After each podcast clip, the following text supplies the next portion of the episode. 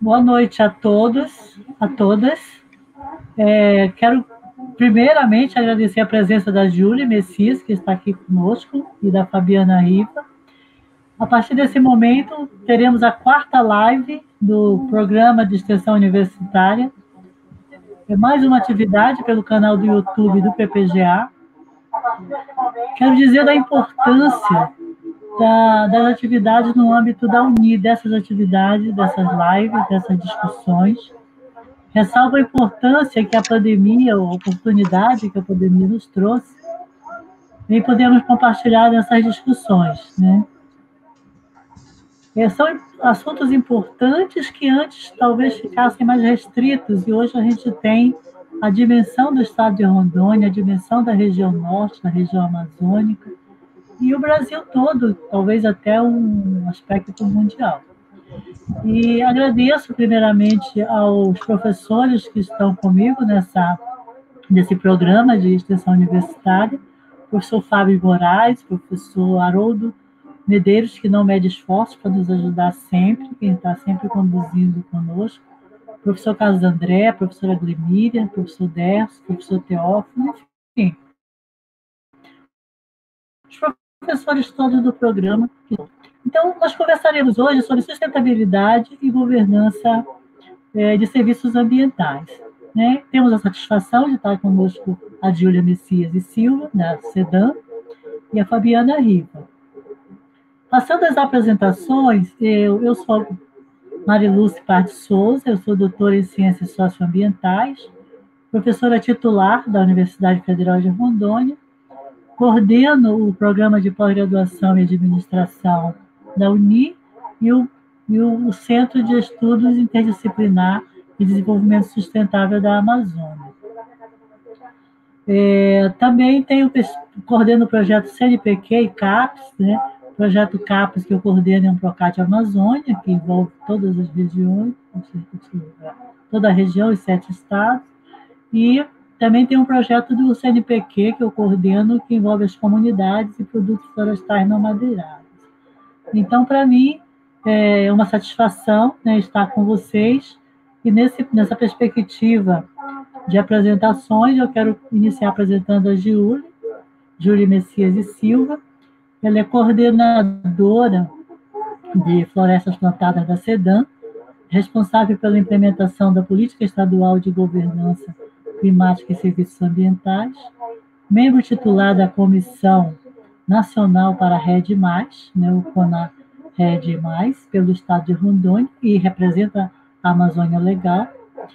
É graduado em Comunicação Social, especialista em Política de Desenvolvimento Ambiental. A experiência da da Júlia é muito rica, né? A Júlia foi diretora da COEX, é, Conselho Executivo da Força Tarefa dos Governadores pelo Clima e Floresta, presidente do Grupo de Trabalho para Diálogos com Povos Indígenas e Comunidades Tradicionais da Amazônia, membro do Comitê Global de Povos Indígenas e Comunidades Tradicionais. Ela foi diretora do Instituto de Mudanças Climáticas e Regulação de Serviços Ambientais no Estado do Acre e atua há mais de 10 anos como consultorias voltadas à política de mitigação da mudança climática. Então, já vimos que teremos uma excelente live, né, uma, uma excelente oportunidade de discutir tema tão importante. Fabiana Rodrigues Riva, MS Administração, também ela é graduada em Administração, doutora em Agronegócios. A Fabiana defendeu uma tese com o título Dimensões do Mecanismo da Redução das Emissões proveniente do desmatamento e da degradação florestal, contexto global e nacional da Amazônia brasileira.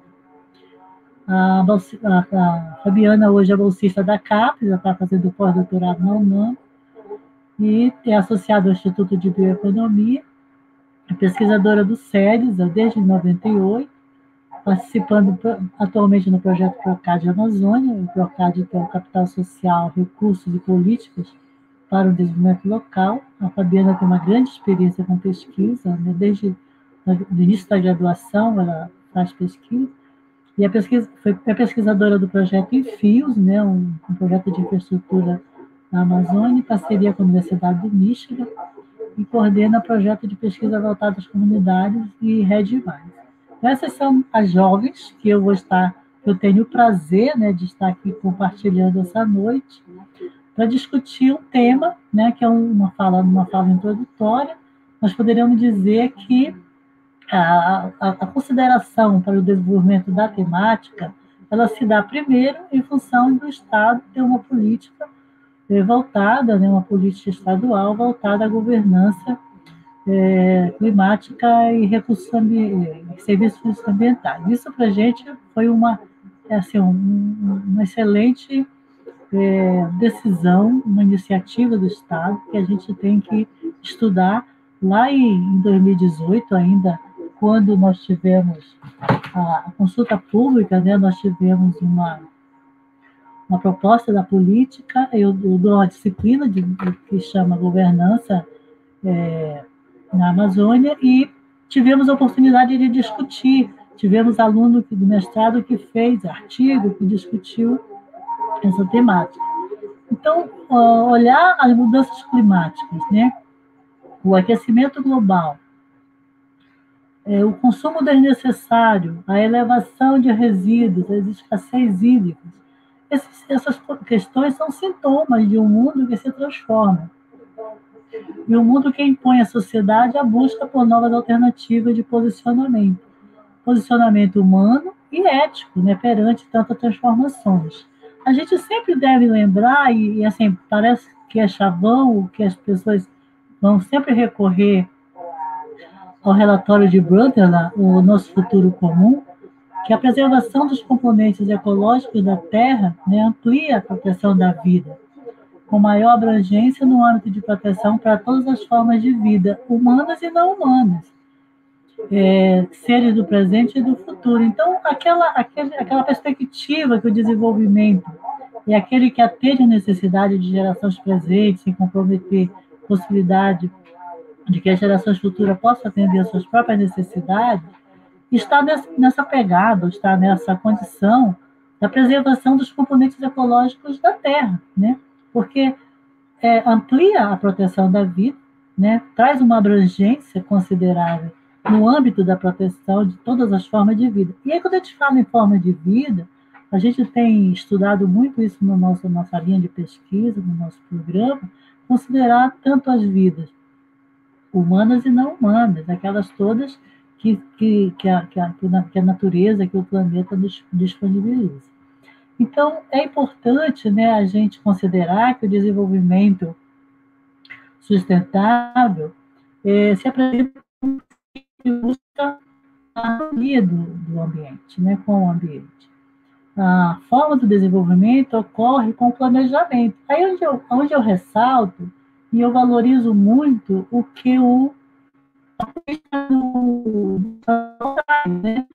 que quando eu faço, quando eu falo que o desenvolvimento sustentável se apresenta como um princípio que busca a coexistência harmônica entre a possibilidade de que as gerações a economia e meio ambiente, eu estou buscando, eu estou dando um passo para que aconteça um desenvolvimento porque no final, ao, ao, ao, no fim desse processo, eu tenho a sustentabilidade. Então, o desenvolvimento ele tem que ocorrer com planejamento, né?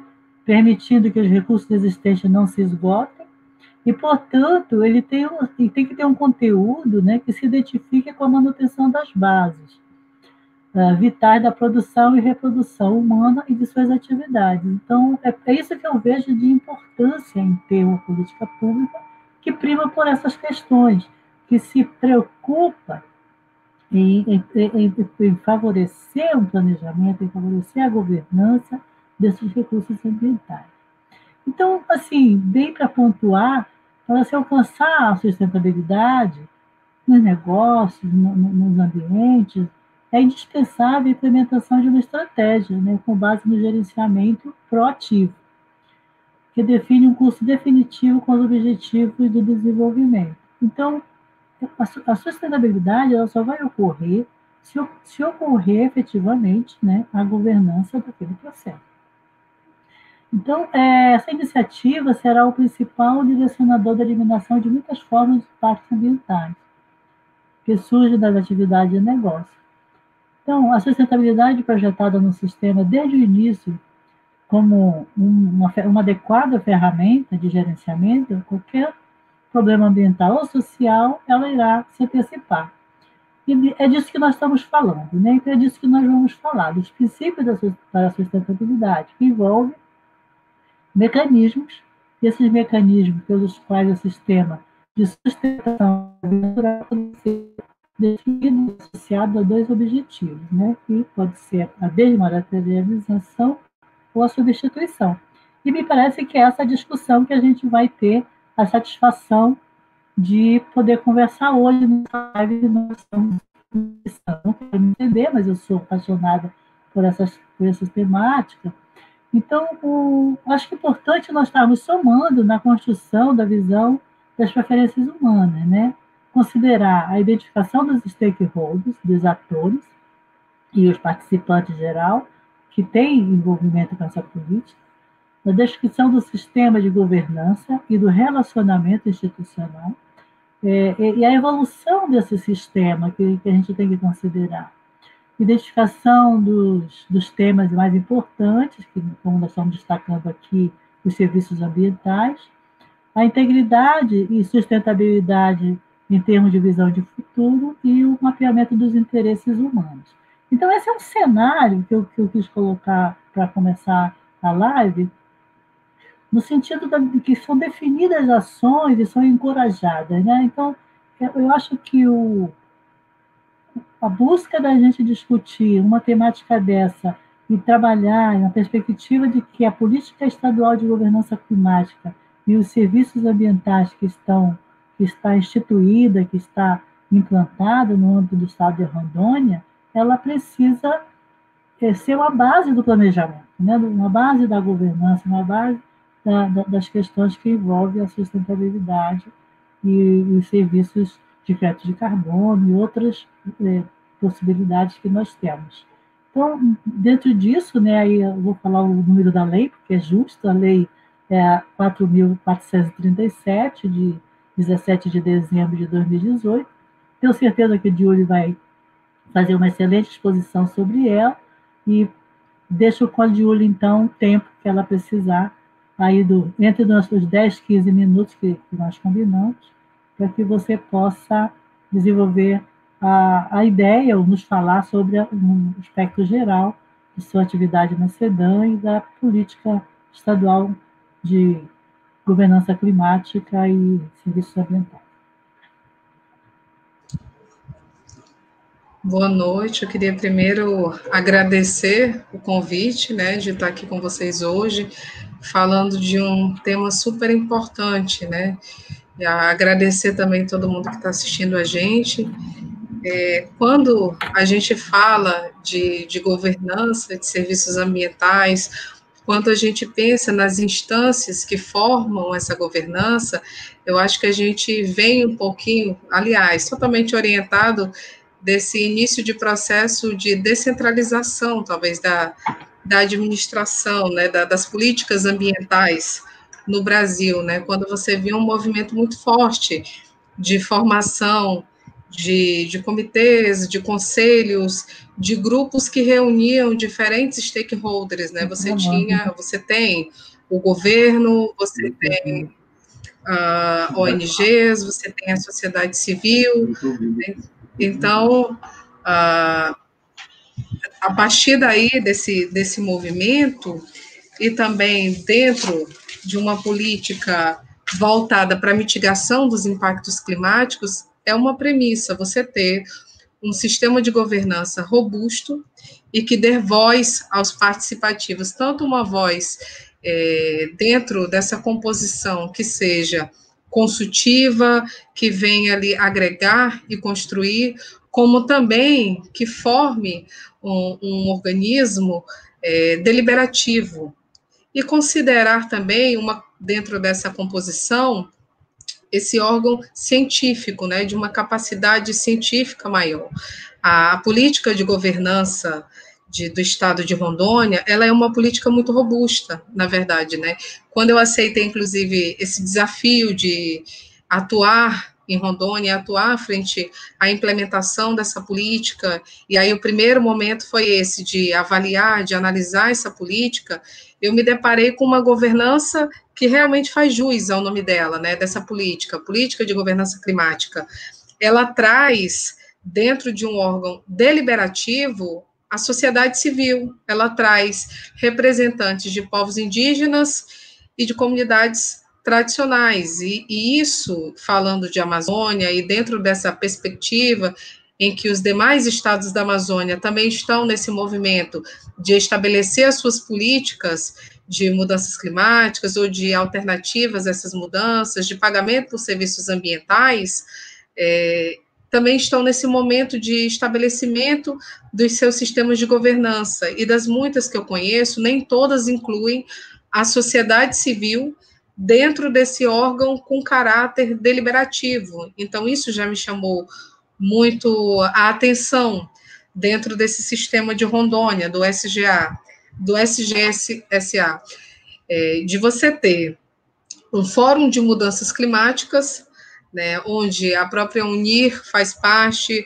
os municípios, o, o governo estadual, através da SEDAM, com outras secretarias com atividades afins, ONGs, você tem lideranças indígenas compondo é, esse espaço. A gente está nesse momento num processo de oficializar os membros desse fórum, e aí é claro que a gente tem os desafios né, da pandemia, que eu vou falar um pouquinho mais à frente, a gente pode falar sobre isso, não, que assim, acabou uh, não barrando processos, mas é claro, torna as coisas um pouquinho mais morosas, principalmente quando a gente fala de governança, que você tem os encontros presenciais, para que você possa ir construindo as ideias. Então, a gente está nessa fase de oficializar os membros desse fórum, para que a partir dessa oficialização nós tenhamos as indicações por parte da sociedade civil para compor o conselho gestor né, e de parte do governo, para que a gente possa instituir aí também os membros desse conselho, e a partir dele ter as indicações dos especialistas na área para compor o nosso comitê científico. Né? Nós temos as atribuições e esse sistema previsto de criação na lei, nós já temos o fórum criado por decreto, e agora a gente está nesse momento de oficializar esses membros, de publicar o decreto do Conselho Gestor e dar seguimento na estruturação dessas demais instâncias de governança participativa. Tá? E assim, é, Rondônia vive um momento diferente quando a gente fala de pagamento por serviços ambientais, quando a gente fala de rede. Rondônia já de muito tempo é, tem projetos de rede né, dentro de uma modalidade de mercado voluntário sendo implementado. Há pouco tempo foi fechado um contrato com a Pérmia para a implementação de um projeto de rede nessa modalidade de mercado voluntário em uma unidade de conservação, onde os comunitários têm a concessão de uso e eles que procuraram a SEDAM, procuraram a coordenadoria de unidades de conservação para que fosse é, elaborado, que fosse implementado um projeto de rede nessa unidade do Rio Caltário, e a partir daí a SEDAM tomou as providências, né? A coordenadoria de unidade de conservação tomou as providências administrativas para fazer a licitação, para fazer o chamamento, até chegar no status atual, que foi esse de, de assinar esse contrato com a Pérmia. E a escolha dessa empresa para implementar esse projeto também foi de escolha dos comunitários, não foi uma escolha governamental, é, as propostas foram apresentadas por eles, claro que teve aí a participação do Estado, fazendo aí essa intermediação, essa coordenadoria de unidade de conservação, é, e hoje a gente está nesse momento é, de mostrar que é possível você implementar um projeto de rede, que o Estado está como interveniente, e que isso também será apresentado, será discutido dentro dos nossos espaços de governança, porque é uma temática que ela não afeta só a, a, a, membros ali do governo, mas sim a população toda, né? Quando você fala de mudanças climáticas, todos nós somos impactados direto e indiretamente em diferentes escalas, mas somos, né? Desde aqueles que têm atividades de maior avanço de pressão sobre o desmatamento, até aqueles que atuam em proteção e preservação da, da Amazônia, da floresta, como povos indígenas e comunidades tradicionais. Acho que eu usei meu tempo, ainda tenho. Sim. Tá bloqueado, professor. Muito bem, parabéns, obrigada, Júlia. Nós vamos conversando, né? Eu acho que é uma primeira fala, parabéns pela, pela abordagem, eu acho bem, bem ampla, né? em cima de todo o processo e chegando até nessa fase de implementação da rede. Vou passar a professora Fabiana para a fala dela e depois a gente volta com discutir alguns temas específicos. Fabiana, é contigo. Boa noite, pessoal, tudo bem? Todo mundo que está aqui conectado com a live, que está assistindo aqui, todos bem-vindos. Uma alegria falar de Amazônia, uma alegria estar com vocês aqui na live. Uma alegria estar conhecendo também aqui a Júlia, né, oficialmente, sim. Uh, eu tenho algumas perguntas depois para fazer ali. Me interessou bastante esses projetos do RED que ela falou, né, aqui do Estado. Vou falar, fazer uma fala um pouquinho mais uh, global do RED, da iniciativa dele, do que realmente significa e como é que a gente pode depois estar entrando nesse RED, né, como é que ele vai estar entrando aqui no Estado, nosso dia a dia, nossas comunidades. Então, o REG é uma iniciativa da ONU, inicialmente, em torno do, de 2005, e uma das, das reuniões da ONU, né? E evoluindo, né? Essa, esses anos aí, evoluindo os processos, o que, que ele significa. É, tem um debate sobre o papel realmente dos recursos naturais para a vida, né? Então, assim, é, sem falar um pouco de mudanças climáticas, né? A gente vai começar ali no século, no início do século passado, algumas a utilização dos recursos naturais como recurso realmente para as, para as indústrias, para as empresas, para o nosso dia a dia. E tem, a gente tem um, um aumento da, da, do uso desses recursos naturais, né? Então aqui a gente vai até para as décadas atuais, né, para as datas atuais aqui, a gente vai estar utilizando esses recursos naturais e vai estar lembrando aqui e diversas outras formas que não têm diretamente a ver com a mudança climática, mas que têm grande interação no nosso dia a dia. A gente pode citar, por exemplo, ali a, os acidentes né, que tiveram na Vale do Rio Doce, os impactos ambientais e diretamente com a vida, né, os impactos uh, sociais também que tiveram ali, outras, uh, outras, outros acontecimentos também naturais aí, então a gente vai ver assim a, a importância realmente de estar tá utilizando e adequando esses recursos naturais para a nossa vida, para o nosso dia a dia, tá tentando otimizar ao máximo né, o uso deles e reduzir quando necessário e quando, quanto mais possível, né? Então, é, a partir dessas discussões do uso, do uso dos recursos naturais e diretamente a, a, a conexão deles em relação às florestas, né? Então, assim, é, a preservação das florestas nos trazia uma, uma proteção maior, uma qualidade, uma, uma qualidade ambiental e uma segurança climática, né? Não só localmente, mas globalmente. Então, mais ou menos em torno de 2005, em torno desse período aí, uh, alguma, um, um diálogo que vai se estender até 2008, né? Surgiu então o RED, e mais atual, né, o RED Plus ali, que ele significa assim a redução das emissões provenientes do desmatamento e da degradação florestal. Então, é, é um olhar do meio ambiente mais voltado para as florestas, né? Que tem muito a ver com a gente aqui na Amazônia, né? Uh, o RED ele veio assim na minha vida assim como um presente mesmo, né? uh, durante as pesquisas, durante esses conhecimentos sobre a Amazônia, então, o Red ele veio ali para estar tá explicando muitas coisas assim e está apresentando muitas coisas que para nossa vida hoje uh, são necessárias, né?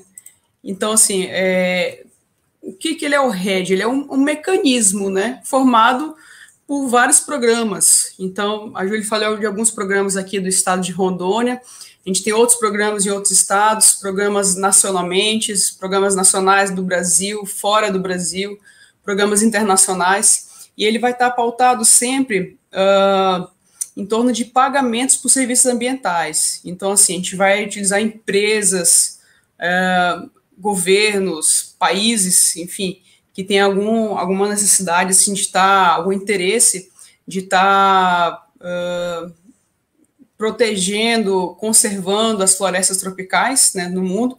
Então, eles vão fazer esses pagamentos por serviços ambientais. Então, a palavra é exatamente esse, né?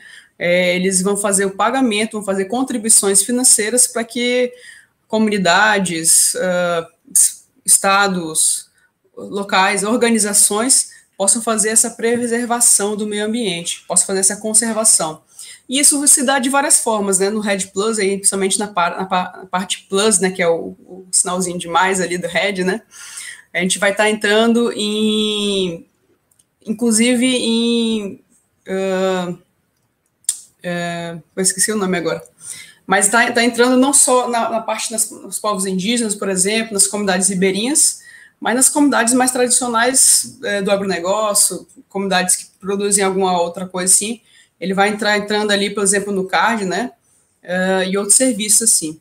Então, e um, por exemplo, assim, bem mais adverso, mas que também tá, pode estar tá entrando também, esses recursos, do, esses programas de rede, como, por exemplo, uh, o apoio financeiro para os bombeiros, né? Então, uma coisa muito necessária aqui nos, e muito falada, assim, nos últimos anos, somente ano passado e esse ano agora também, na época das queimadas, né? Então, também são atividades de rede, tá? Acho que primeiramente é isso. Posso fazer uma pergunta para a Júlia, professora? a gente pode quebrar aqui o. passar direto aqui. Sobre esse programa de rede que você falou ali do, do Rio Caltário, né? Podia falar um pouquinho mais sobre ele? Fique à vontade, Fabi. Vamos fazer a conversa, não tem problema.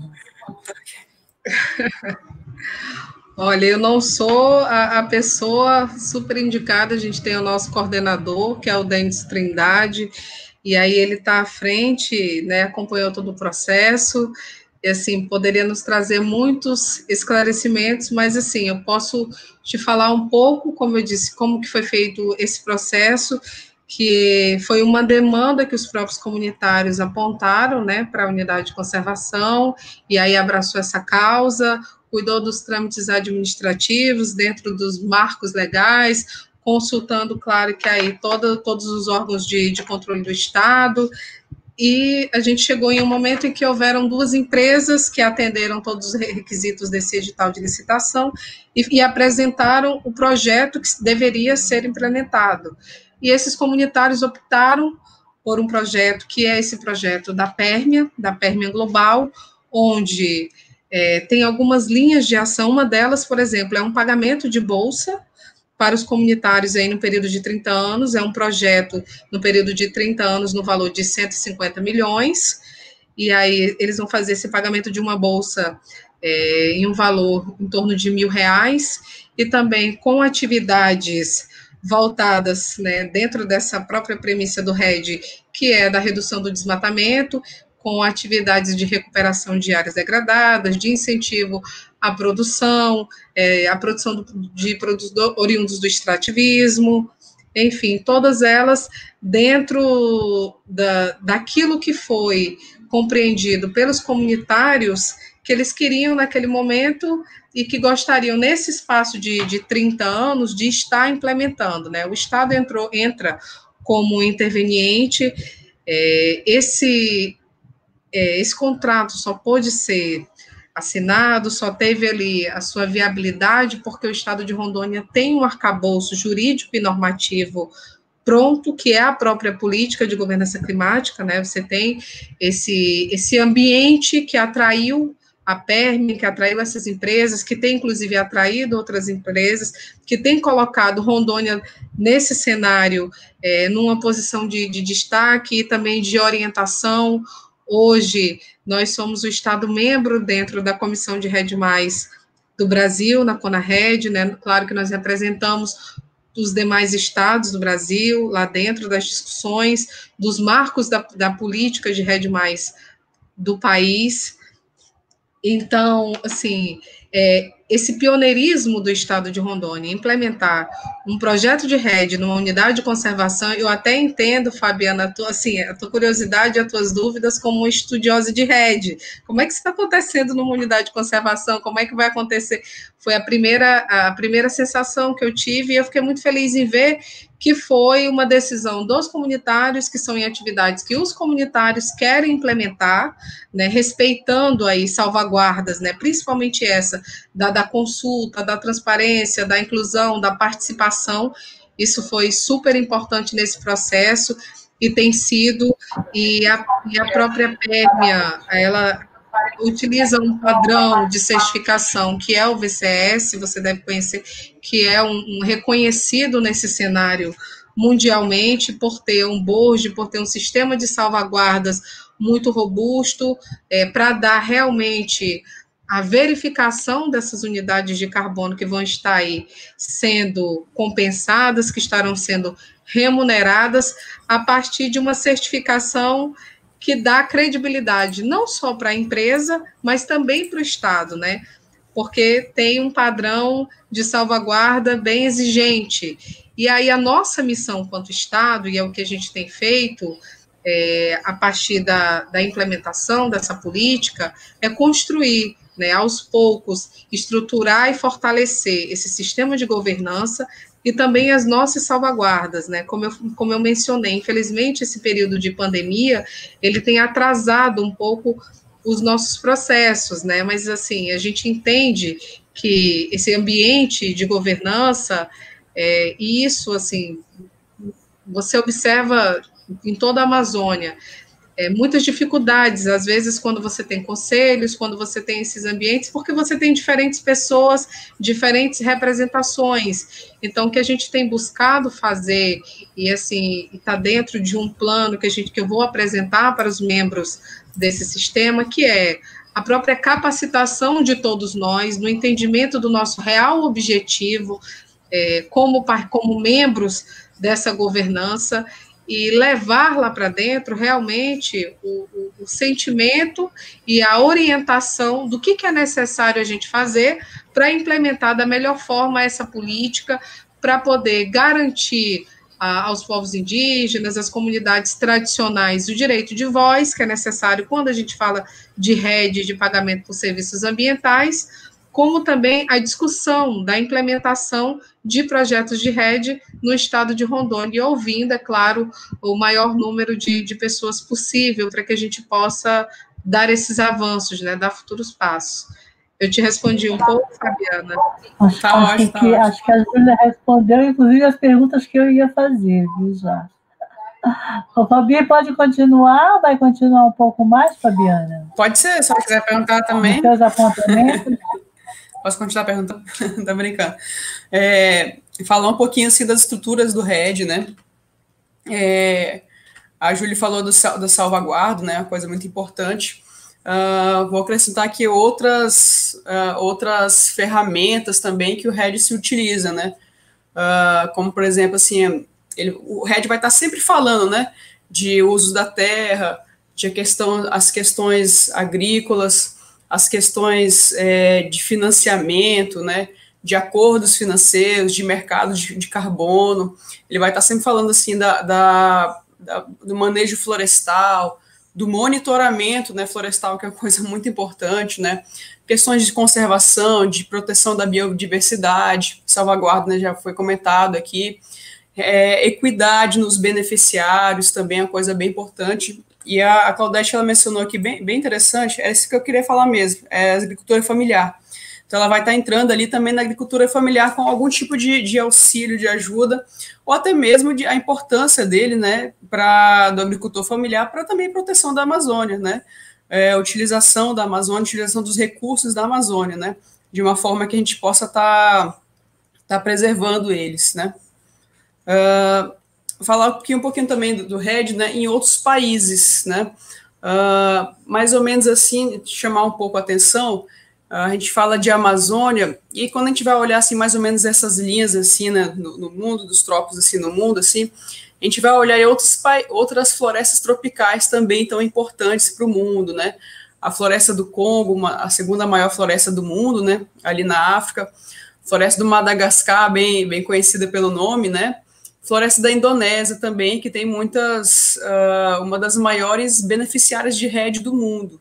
Então, o segundo maior recurso financeiro de rede, depois da, da floresta amazônica, ela está na, na floresta da Indonésia porque são florestas, e se assemelha muito com a, com a floresta amazônica, são florestas que estão muito ameaçadas, né, de, uh, por iniciativas assim, estão ameaçadas e ela tem bastante contribuição, né, para o mundo.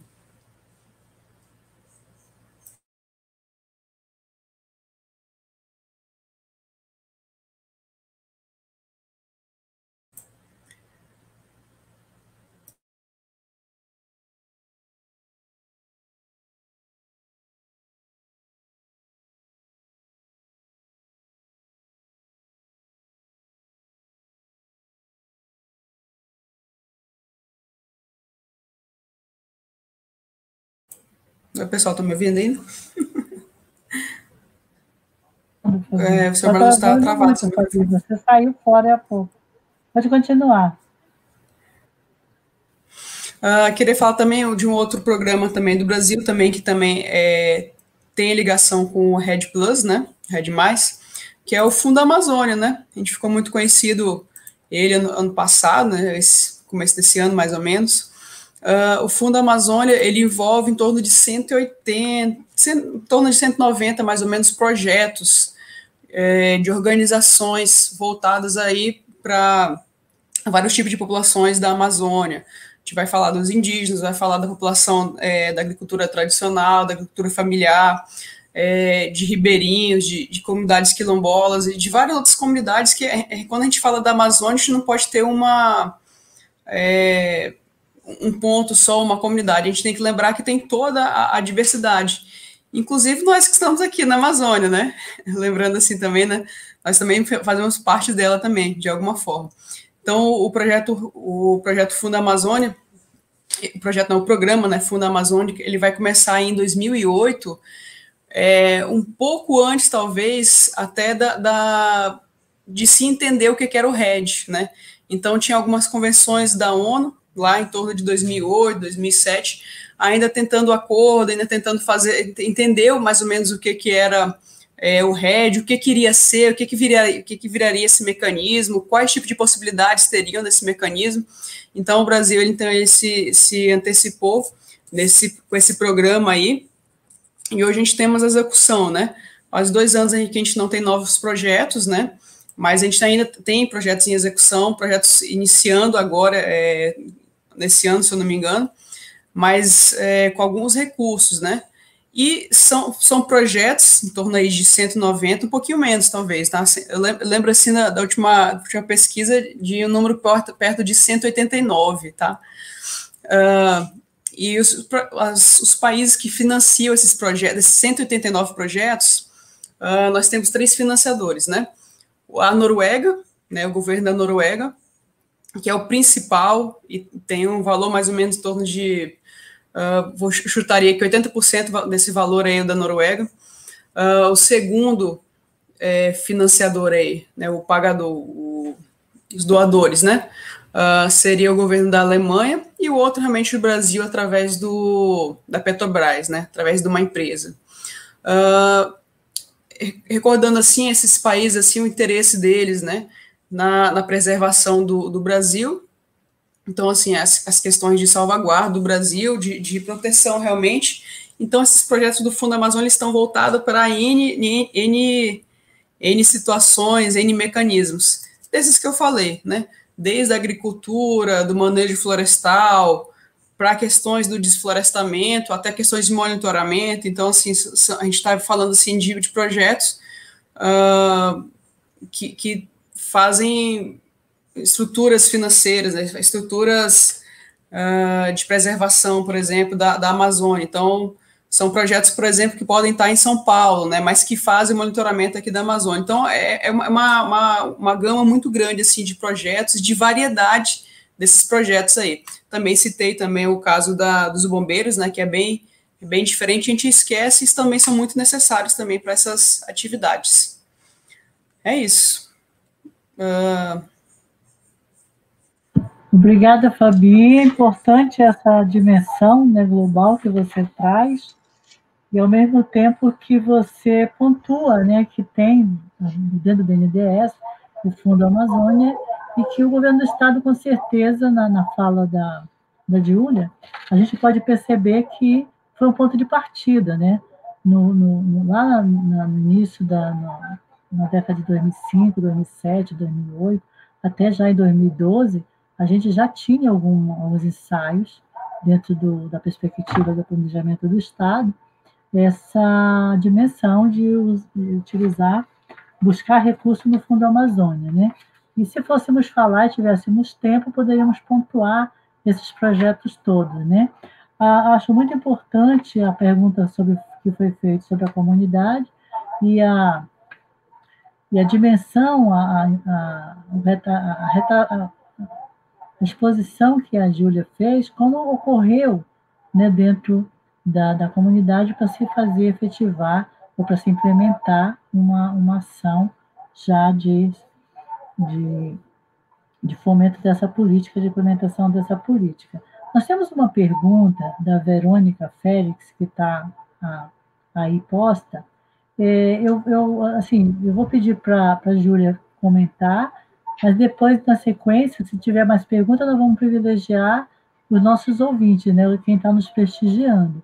Embora as minhas perguntas, acredito que a Júlia já, já fez uma abordagem bastante ampla, eu teria muito mais, eu acho que nós teríamos até que marcar um outro encontro para conversar um pouco mais sobre essa questão, me, me interessa diretamente, inclusive, no meu, no meu projeto, esse projeto da CAPES, e principalmente porque, entendendo a, a perspectiva dos serviços ambientais, onde envolve toda essa, essa questão da agricultura familiar, a, a questão dos, da, dos potenciais, dos impactos que vão ocorrer. Então, a gente, dentro da nossa linha de pesquisa, tem muito interesse por isso.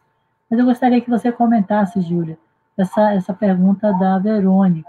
Inclusive, ela estaria dentro de uma pergunta que eu faria. Então, vamos prestigiar o nosso, nosso público, né?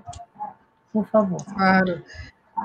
A pergunta da Verônica, se existe projeto de informação aos pecuaristas. Na verdade, a SEDAM, ela atua né, com, a, com a educação ambiental. Então, acho que em toda a Amazônia a gente sabe os períodos de pico, tanto de desmatamento quanto de queimadas, que aí é quando uh, o planejamento da Secretaria de Meio Ambiente, planejamento da nossa secretaria, né, da SEDAM, atua aí em maior escala. Então, essa, essa parte de educação ambiental, ela é feita não só para pecuaristas, mas uh, para povos indígenas, para a comunidade tradicional, para agricultores familiares, para todos, né, referente aos impactos, né, dessas queimadas e também do desmatamento ilegal, então isso é feito para além das ações, né, mais diretas e ostensivas de combate ao desmatamento e queimadas. Então, existe sim. E aí eu vou até aproveitar aqui que eu tomei a fala para complementar um pouquinho a Fabi. Eu fico me controlando, Fabi, que eu adoro Red, eu adoro falar de Red. Eu acho que a gente vai precisar. Pode falar, pode falar. De outro encontro live, mesmo, né? eu tenho um monte de pergunta também. É, o RED ele virou uma realidade assim no Brasil através de um programa jurisdicional que foi o programa REI, né? O RED para pioneiros implementado em 2012, né, assinado o contrato ali na, na Rio Mais 20, eu tive prazer de estar lá no momento dessa assinatura, né, que é um projeto implementado no Acre através do sistema de incentivo aos serviços ambientais do Acre. É, essa lei, esse sistema desse estado, é uma, foi uma lei pioneira, veio antes, inclusive, da própria Lei Nacional da Estratégia Nacional, baseou o artigo 41 do Código Florestal Brasileiro, né, foi implementado esse programa até 2017, onde eles entraram em um segundo contrato, uma nova fase do programa REM, e aí também foi o momento em que o REM abraçou também o estado do Mato Grosso, que passou a implementar esse programa através da sua estratégia PCI, que é o produzir, conservar, incluir, salvo engano, que é claro que tem esse viés muito forte também para o sistema produtivo, em como que você altera, muda esse cenário, esse modelo econômico tradicional para um modelo econômico de baixas emissões. E aí chegou no estado do Mato Grosso, acho que algo em torno, deve ser isso, de 220 milhões, porque tem diferença de taxa cambial, são dois doadores, tanto é, por parte do governo da Alemanha quanto do Reino Unido, através do BEIS, e assim, os estados da Amazônia vivem nesse esforço de tentar ter um REM Rondônia, de repente, um REM Pará, um REM outro. A gente está nessa busca aí do, do, junto ao KFW também, tem um projeto jurisdicional, e a vantagem desse jurisdicional é como você falou, a exemplo do Acre, você tem recurso voltado para o Corpo de Bombeiros, para o batalhão de polícia, batalhão florestal e todos aqueles que atuam mais fortemente no combate ao desmatamento. E uma coisa fundamental, né? Você não tem atuações é, ostensivas ou intensivas. O próprio beneficiário desse recurso ele precisa compreender que ele recebe aquele recurso como uma forma de premiação dos esforços dele em manter a floresta, né? Então, o fato dele não desmatar é o que faz com que ele seja premiado com esses recursos para implementar suas atividades é, que não buscam avançar sobre, sobre a floresta. A gente também está nesse movimento e é uma das coisas que a política de governança climática de Rondônia sai muito à frente, que é compreender dentro da nossa estratégia de rede tanto o projeto privado nessa modelagem de mercado voluntário agora que será reconhecido pela CONARED, pelo Ministério do Meio Ambiente, quanto um programa jurisdicional, entendendo aí uma reserva técnica, para que a gente tenha um cadastro, uma forma de ter uma rastreabilidade, manter a nossa credibilidade, não ter problemas de dupla contabilidade. Enfim, a gente tem tentando se estruturar da melhor forma possível, até para ir acompanhando esse movimento é, do RED no Brasil. E, e, tem o Red Plus Plus, né? Que ele fala também é, de você estar tá incluindo atividades agroflorestais. Então, é uma gama de atividades muito grande, assim. A gente pode ir para as outras perguntas aí da Claudete.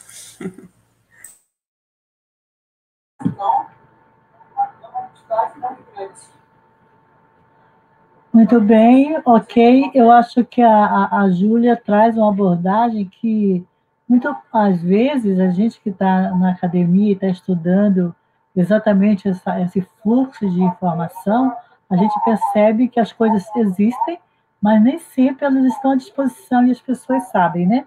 Eu acredito que movimentos como esse que nós estamos fazendo aqui, que vocês fizeram um tempo atrás e que devem fazer outros, é que vai chegar para atender, no caso, a, a Verônica, que fez aquela pergunta sobre as informações, como devem chegar, né?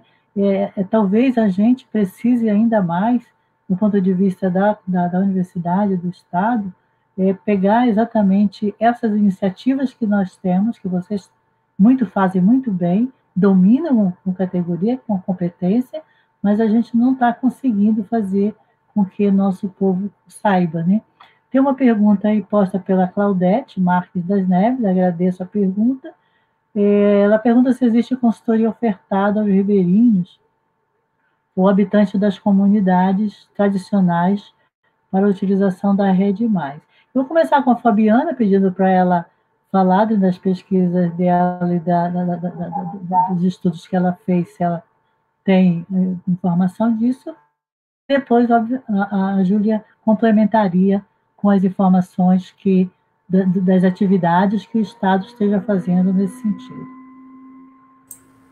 É, o que eu vi assim, nas pesquisas, né, é, de atividades que aconteceram principalmente pelo Fundo Amazônia, né, eu pesquisei muito pelo Fundo Amazônica, né, o RED, até porque a, facilidade que a gente tem, né, de procurar informações.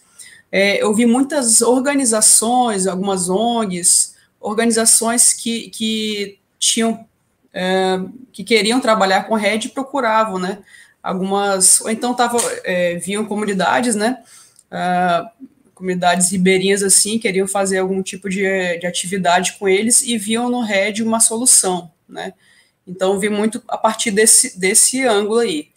Agora, a partir do, de outra forma, assim, de outra consultoria, assim, eu não conheço, Claudete, só conheço realmente essas organizações que foram atrás, né, dessa, dessa população ribeirinha e que conseguiram e desenvolver plot heads e são alguns deles estão até finalizados, né, foram concluídos. Foram atrás, né. A Júlia pode completar? Você... Posso. Posso. É, eu não sei bem no, no, no, sentido da pergunta, mas se, por exemplo, se do governo haveria alguma oferta de, de consultoria para a rede, nesse momento não, mas existe uma, um chamamento do PNUD, eu posso até tentar colocar aqui é, o link para acesso, uma consultoria para atuar com povos indígenas e com o Estado no âmbito de um plano pós-Covid e nesse cenário de revisão do plano de combate ao desmatamento e queimadas. E aí foi aberto esse edital para os nove estados da Amazônia Legal, com recursos de apoio da Noruega, tá, que seriam para a utilização do GCF, da Força Tarefa para o Clima e Florestas, né, dos governadores, como é, não tem possibilidade de encontros e de manter o planejamento que tinha, foi decidido destinar esse recurso. É, eu vou compartilhar o link, acho que o chamamento é até amanhã, e aí tem um edital para trabalho diretamente com povos indígenas e também para atuação com o Estado e com extrativistas. Tá?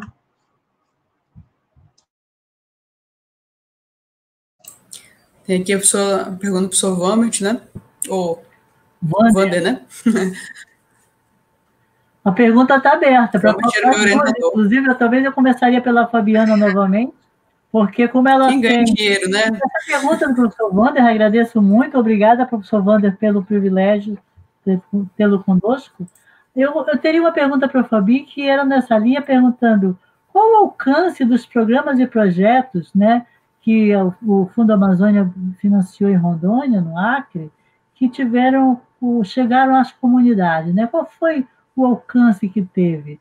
A gente sabe que favoreceu os bombeiros, favoreceu a gestão, muito, muitos aspectos de é, infraestrutura e logística, mas dessa, aproveitando do professor Wander, né, quem ganha dinheiro é, eu, eu perguntaria né, qual foi o alcance desses projetos, se esses projetos alcançaram efetivamente a quem deveria, as comunidades, como disse a, a Giulia, a experiência na reserva que está tendo agora é que o pessoal está recebendo uma bolsa, né, para pro, proteger a floresta, não é, não é nada muito grande, mas é muito é, representativo. Fabi, e depois Giulia.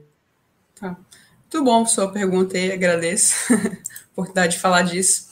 Uh, começa respondendo assim, que uma, uma das pesquisas que eu fiz na minha, minha tese, né, foi qual, qual, era o tipo de benefício dessas comunidades, né, dessas, uh, dessas organizações que recebiam financiamento do Fundo Amazônia, né, Fundo Amazônia gerido pelo BNDES.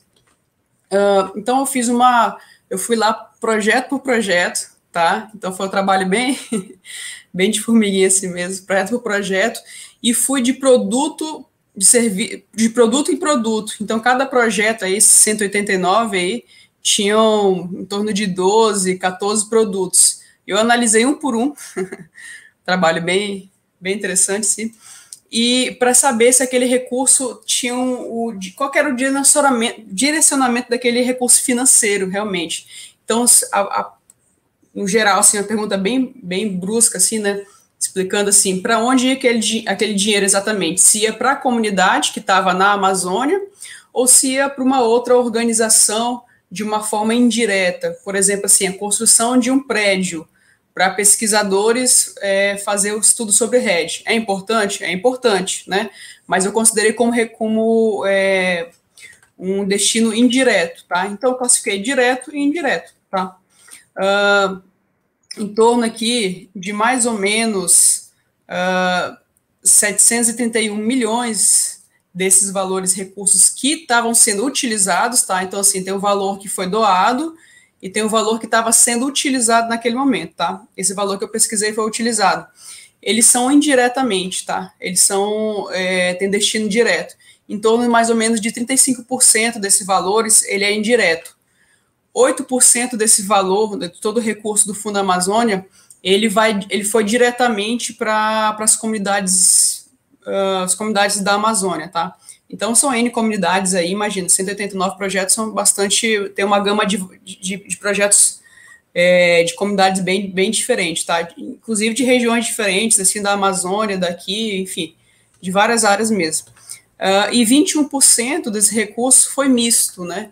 Então, assim, eram atividades é, mistas, como, por exemplo, assim, uh, recursos de, de, manutenção de um prédio que vai fazer, é, de, um, de uma instalação que vai fazer uma venda de castanha. Então, ele é indireto, porque é uma, é a construção de um prédio, né, mas ele está fazendo uma venda de castanha, então tem a, vai ver com a questão da, da produção florestal, da produção uh, das comunidades lá. Então, você vai ter aquela venda, ele vai ter esse recurso, né? Então, é mais ou menos assim, né? Quem ganha esse dinheiro com o RED, pelo menos no Fundo Amazônia, é mais ou menos isso. Em torno de 35% desses recursos vão para questões indiretas e em torno, assim, de, de 8% diretamente. Lembrando que esse indireto aí, eu cheguei a comentar, por exemplo, de São Paulo, né? É, uh, são, são empresas que fazem uh, monitoramento da, da Amazônia, né? Então, é indireto porque vai para São Paulo? É indireto porque vai para São Paulo, mas ele está também, é também importante fazer esse sistema de preservação uh, via satélite, né? Isso aí, Júlia, contigo. Muito bem, Fabi, obrigada. A Júlia quer fazer uma fala sobre isso? Quero, acho que quem ganha dinheiro com RED, é, tanto com, com RED, com pagamento por serviço ambiental em si, você tem os beneficiários, né, que já são instituídos por lei. E esses beneficiários são aqueles que têm ação, né, de preservação, de conservação, de manutenção dos serviços ambientais, que aí são pequenos, médios e grandes produtores, são povos indígenas, né, ribeirinhos, extrativistas, todos eles que têm essas ações de recuperação, de manutenção desses serviços, são tidos como beneficiários. E aí tem diversas formas desse recurso chegar, ou ele chega com insumos de apoio à, à sua de assistência técnica, ou com maquinário, ou mesmo, por exemplo, com calcário, ou com mudas, tem diferentes formas de, de chegar a esse benefício, ou como esse direto, a exemplo de, do Rio Calcário, como eu falei, de uma bolsa que é paga. A exemplo do, do RED no estado do Acre, eles têm uh, povos indígenas, que são agentes agroflorestais indígenas, que eles fazem os SAFs nas aldeias, e eles recebem uma bolsa para esse trabalho de formação que eles têm.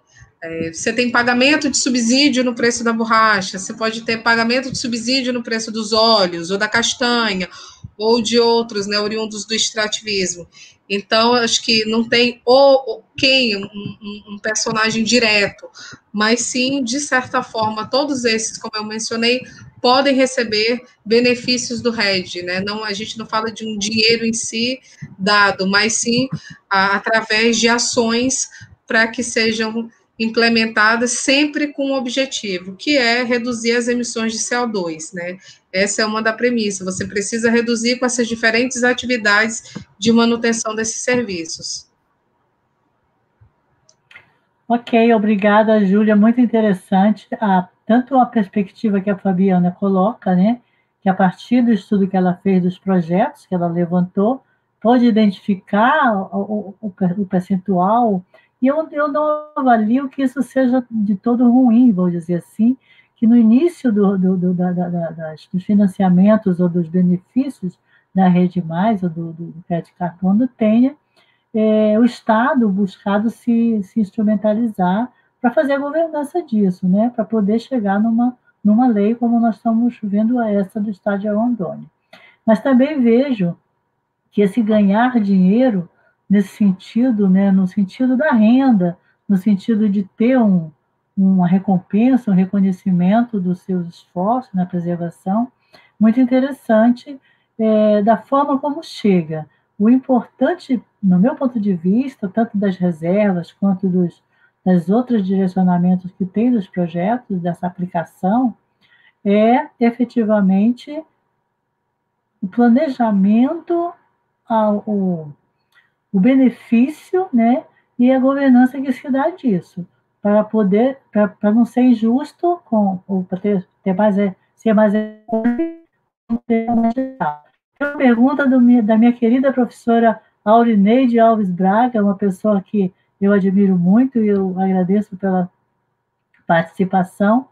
Ela fala: de que forma pretende integrar as cooperativas agrícolas nesta discussão, uma vez que a iniciativa de PSA visando a redução das emissões por desmatamento e degradação florestal em andamento.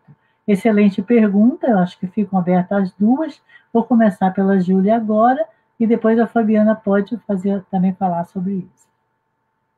Eu gostaria muito, mas eu não vou falar, vou deixar para vocês falarem. Tá bom. Na, na perspectiva da, da PGSA, dessa política de governança climática e serviços ambientais do Estado, é, nós temos três programas, que é um programa de incentivo à conservação dos serviços ambientais, um programa que é de regulação do clima e um programa de pagamento por serviços ambientais. Então, é justamente nessa estruturação desses programas que nós estamos trabalhando na elaboração, tanto conceitual quanto de uma estratégia de implementação desses programas, que a gente vai trazer essa abordagem, né, dos beneficiários e de como que a gente vai fazer essas integrações. E certamente é, as cooperativas agrícolas elas estão incluídas já sob esse olhar. E assim, e no contexto de rede em si, dos que eu tenho conhecimento, né, tanto o RED na Colômbia quanto o RED no Acre, o RED no Mato Grosso, o papel das cooperativas é fundamental. Na verdade, são as executoras na ponta, como eles chamam, né? É, as executoras na ponta são as cooperativas, as associações, as aglutinadoras, no caso do Acre, com 70% do recurso para atividades finalísticas e que são diretamente implementadas é, por essas executoras na ponta, com essas atividades voltadas né, à produção familiar, voltada à pecuária diversificada sustentável, voltada a territórios indígenas, né, todas elas nesse sentido. Então, é, as, esse movimento, inclusive, de fortalecimento das cooperativas e de associações também é, de povos indígenas, ele é fundamental para uma boa implementação de um projeto de rede, porque quem vai realmente implementar na ponta são eles.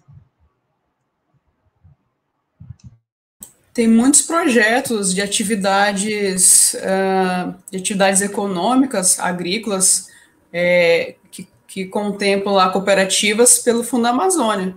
Muitos projetos ali que foram contemplados ali em, em atividades, desde a produção do, do, desde a manutenção do produto até a venda, comercialização, é, coisas, né?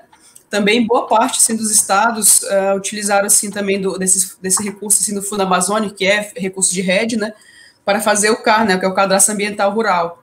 Então, é uma coisa vai levando a outra, né? A gente vai conhecendo ali as, as organizações, as cooperativas e vai, vai trazendo o melhor, melhor mecanismo, né, para essa governança. Muito obrigada, Fabi. Obrigada, Júlia. É, eu, eu vejo que a pergunta da professora Aurineide, ela está terminando o doutorado, se já não terminou, é, fazendo em Portugal, e, ela trabalha com essa perspectiva, mas é, é uma questão que nós temos que buscar valorizar ou entender, né, que todos esses programas que estão postos aí, as cooperativas podem estar integradas.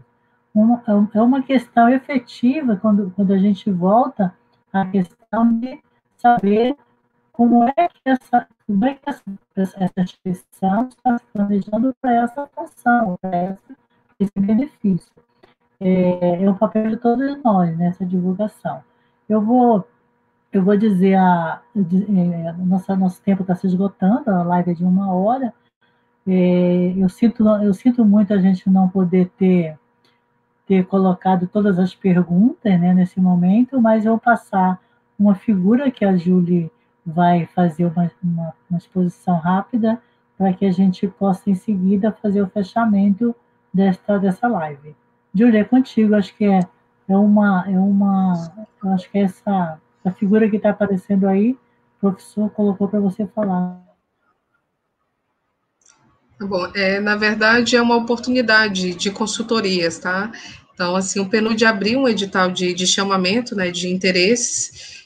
É, os nove estados da Amazônia vão fazer contratação de consultores, um para desenvolver um plano é, no eixo do extrativismo, um plano pós-Covid, é, um para cada estado para povos indígenas e um para atuação com as secretarias de Estado de Meio Ambiente, também nesse sentido de um plano de ação pós-Covid e nesse cenário de combate ao desmatamento ilegal e de queimadas, tá? Então, a gente tem um prazo até amanhã, quem se interessar tem aí o link, participem, é, é uma boa oportunidade de consultoria.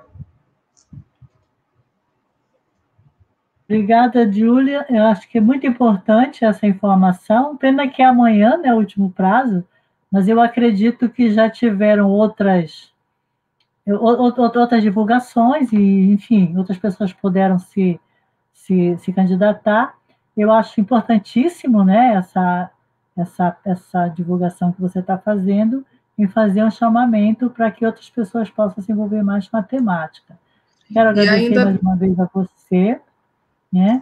dizer que nós estamos à disposição na universidade e que gostaríamos de continuar essa, essa discussão e, aprofundar um pouco mais, até mesmo, de repente, é, buscar. Eu tinha perguntas sobre os conselhos das reservas, eu tinha uma série de outras perguntas, mas, enfim, a, o tempo se esgotou e a gente vai deixar para uma próxima.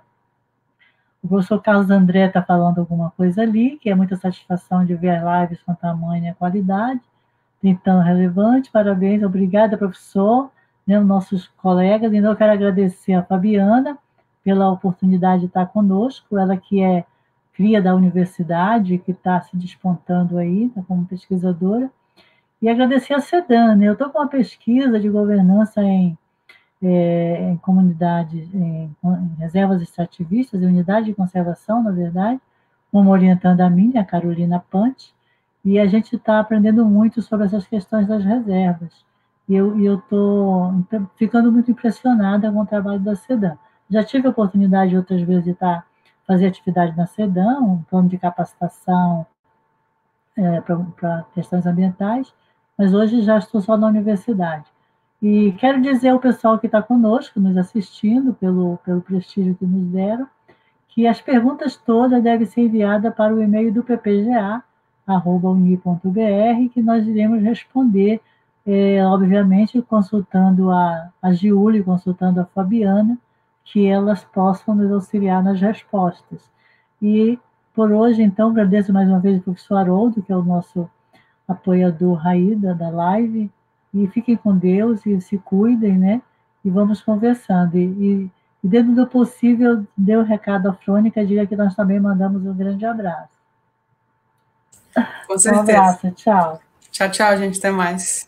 Tchau, tchau. Obrigada. Obrigada, até mais. Boa noite. Muito obrigada. Até mais.